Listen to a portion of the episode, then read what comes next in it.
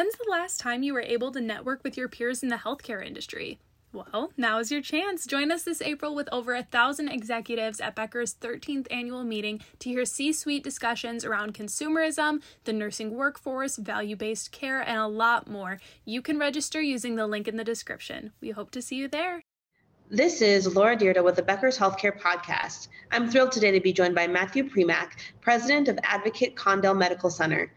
Matthew, it's a pleasure to have you on the podcast today. Great to be here with you today. Thank you. So I know we have a lot to talk about. There's so much happening in healthcare, and really, it's a fascinating time to to be leading a hospital and a healthcare organization. But before we dive into my questions, can you tell us a little bit more about yourself and your background?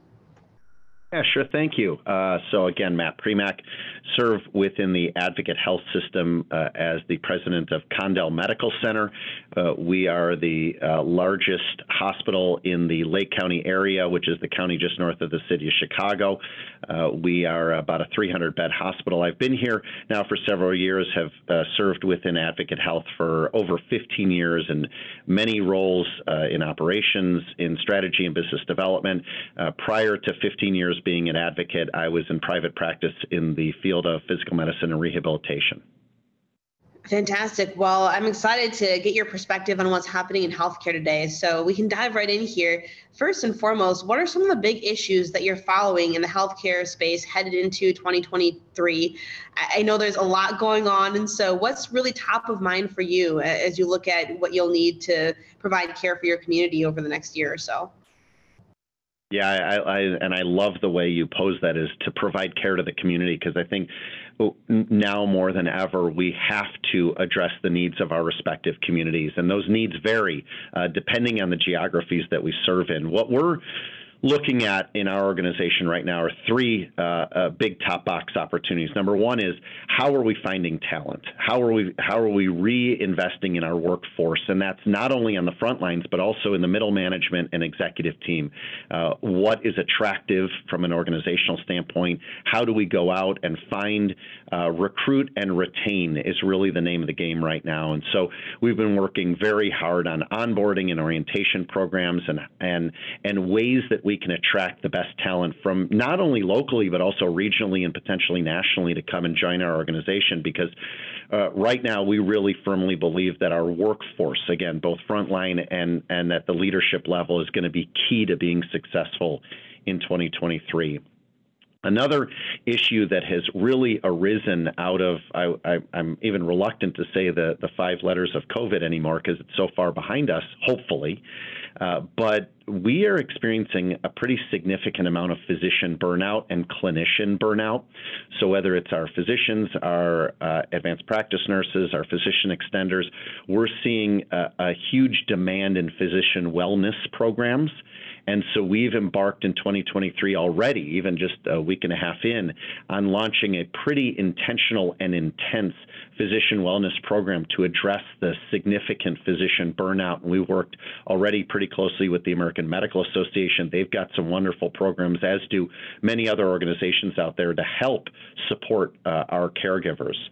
And lastly, we are uh, looking now at uh, two to three years of diminished margins. And when an organization suffers uh, from a margin standpoint, one of the areas that's impacted is your access to capital.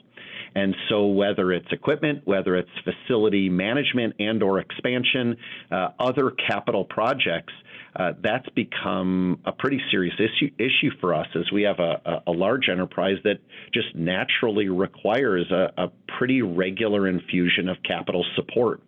And so as your as your margins shrink, so does your access to capital. And so we're working through how do we maintain, how do we get more creative with some of the capital needs that we have. And in 2023, we're going to be looking at some uh, uh, alternative ways to address the capital deficits that we have. And um, we're very blessed that we still are in a very very strong financial position. But uh, these are some of the challenges that we're looking at. Absolutely. That's fascinating to hear. And especially this last part you're talking about in terms of looking at your capital needs and really trying to figure out the current financial landscape. Um, you know, when you think about that and, and, think about what it will really take to um, build out what you need for the organization, whether it's infrastructure or otherwise, um, if you're able to share one or two things that maybe you're thinking about doing differently or or, or have a um, trying to creatively, I guess, problem solve for, is there anything you can share with us along those lines?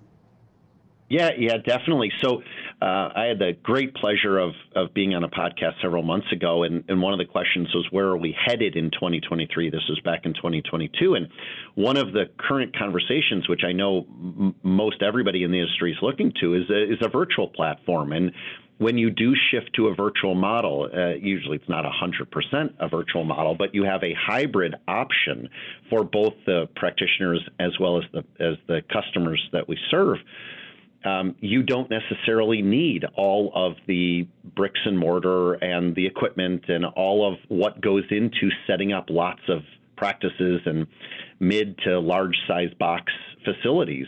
And so, knowing that there is some capital constraints coming up in the near future, that's accelerated and been another uh, an, another reason, another rationale for shifting towards more innovative, whether it's at-home care, whether it's virtual care, um, you know, whether it's type fast track immediate care type models where you don't necessarily need to rely on some of this legacy type infrastructure that we had over the years. That makes a lot of sense and is really helpful to know and, and, think about. Now, when you're looking at where we're at today and ahead to 2023, what are you most excited about and what makes you nervous?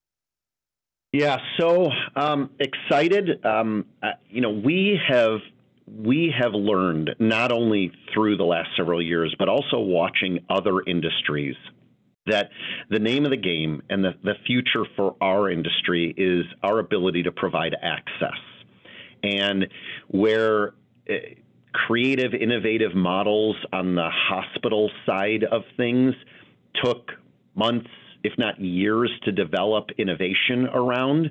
We learned that we could innovate at a much more rapid rate. We could move more nimbly. We could create and implement at a much more accelerated fashion you know, this really stemmed around the transitions that we went through with COVID, where we were building, you know, new patient care models overnight, and we were shifting how we were screening and implementing, you know, a vaccine program. We learned that we could be faster and look more like other industries that can adapt and adopt new practices to meet the needs of, of a retail business, let's say. I'm really excited that healthcare has learned that we can do this. And, and as we see opportunities to address access, uh, whether it's technology handheld, whether it's you know the, the, the sophistication of online scheduling or what it may be, I'm really excited about healthcare really embracing this post COVID and, and going full steam ahead at innovation to, to improve access. Um, I think the other thing that I'm excited about is we, we really now think differently about where care should be delivered, around what the t- care might look like. Uh, you know, the the 20 30 years ago, we had a very systematic um, and uh, way of delivering care to our patients, and I think now we're looking at things very differently. And and our our patients are willing to look and learn and listen and and partner with us on new innovation, and and that's going to really change how healthcare is delivered in the country. And I, and I'm really excited about that because I think it's it is a little bit well overdue, and and we're ready. So that's what I'm excited about. What I'm nervous about is um, it's now not a news story that we have a serious margin issue, and we see uh, a high percentage of our hospitals across the nation, you know, turning a negative margin in 2022, and that's scary. And so, how are we dealing with this in the industry? Is we're we're baking in as much cost reduction and as much growth as possible. And we know that cost reduction has been around. We've been looking at it for years, and and there's always more to take out, but we're starting to to go beyond beyond the fat, and we're going into the muscle. And how do we really get way more thoughtful about the programs that we offer and the services that we offer, while at the same time, many of us around the nation have have needed to rely on pretty aggressive growth plans and what is what do those growth plans look like and how are we achieving them and where are all of these patients going to come from? And so what makes me nervous is how aggressive while still being successful how aggressive can we get on the cost reduction side while at the same time really growing at exponential rates that we may not have seen in the years past uh, from a market share standpoint as well um, so that's what makes me nervous but but at the same time I I'm, I'm optimistic and excited about what 2023 is going to bring. Absolutely. I think that really sums it up very nicely in terms of looking at, you know, some of the big opportunities and potential, especially looking at access to care, technology, and what that really affords healthcare organizations to do, while also thinking about, you know, some of the financial pressures and challenges that are awaiting hospitals and health systems and are very real when you're looking at operations and especially as you said trying to bring in more patients but then you know that's a new set of issues um, in terms of how you can bring them in and, and, fit them in through the organization with the other challenges and so it, seems like a fascinating uh, fascinating environment to be growing and innovating in yeah, yeah, absolutely. It's it's going to be going back to. I love your question. What are you excited about? Because I think we we do need to focus on what's really still great in healthcare, and what's greater in healthcare these days is is our ability and our willingness to transform the healthcare model. And and we learned that hard over the last several years. Absolutely. That's a really excellent point. Now, speaking of that transforming healthcare model, I know there's a lot that will be changing over the next few years, and healthcare leaders will have to keep up in addition to everybody else. So, what are some of the most effective healthcare leaders? What will they need in order to be successful over the next two to three years in this changing environment? Yeah, yeah, and I think as as we've talked about now in the industry for the last few years, leadership is just is is critical. But when we when we think about what success looks like in 2023, you know, if you if you look at an average, uh, a typical executive's report card. Uh, what are they measuring? What are they held accountable to? Uh, how are they tracking their success, their achievements, and their opportunities? You'll often see a pretty deep spreadsheet full of metrics. Um, it's not like we're tracking one or two things. I mean, whether it's quality or safety or patient experience or financial performance or growth, you'll see a pretty deep uh, scorecard.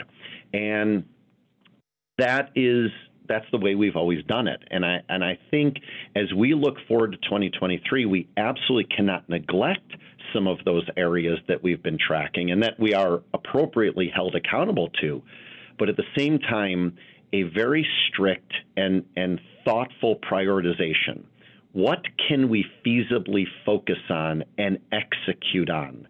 This quarter, this month, this year to be successful. And I, think when we when we dilute some of that through a through a very broad scorecard, you don't always achieve some of the results that you're looking for because there's just a limited number of efforts and hours in the days that you can get to. So I, I my my personal opinion is to be a successful leader, it, it's really going to take a, a razor sharp approach to what are your top box priorities? What are you allocating resources and effort to? How are you implementing action plans and, and, and strategies around these top box opportunities? And then how are you tracking it uh, uh, long term, you know, into into whatever duration of the implementation you're looking at? And I think that's going to be a, a critical factor. So that I put in, in in one area. The second area is how do leaders just simply inspire their teams to be great? Uh, inspire them to be engaged, inspire them to be innovative, inspire them to to remain um, uh, supportive of the mission and the vision of the organization, and and while at the same time addressing some of these earlier concerns that we talked about, and you know uh, I know there's been research and studies around you know what makes a great role for somebody, and it's, going to work every day and feeling really like they can make an impact in the world around them, and they can have positive impact in the people that they serve. And for us as leaders, we need to cultivate that. We need to promote it. We need to we need to create it such that the folks that come onto the campus or the clinic or who are working from home or wherever they're able to serve within the organization that they feel really inspired that they make a difference every day and that's that's what I consider a successful executive leader is we need to create that opportunity and that space for people people to be inspired and to be successful. Absolutely. That sounds amazing and really just a great reminder of what is so important from leadership and especially top leaders today.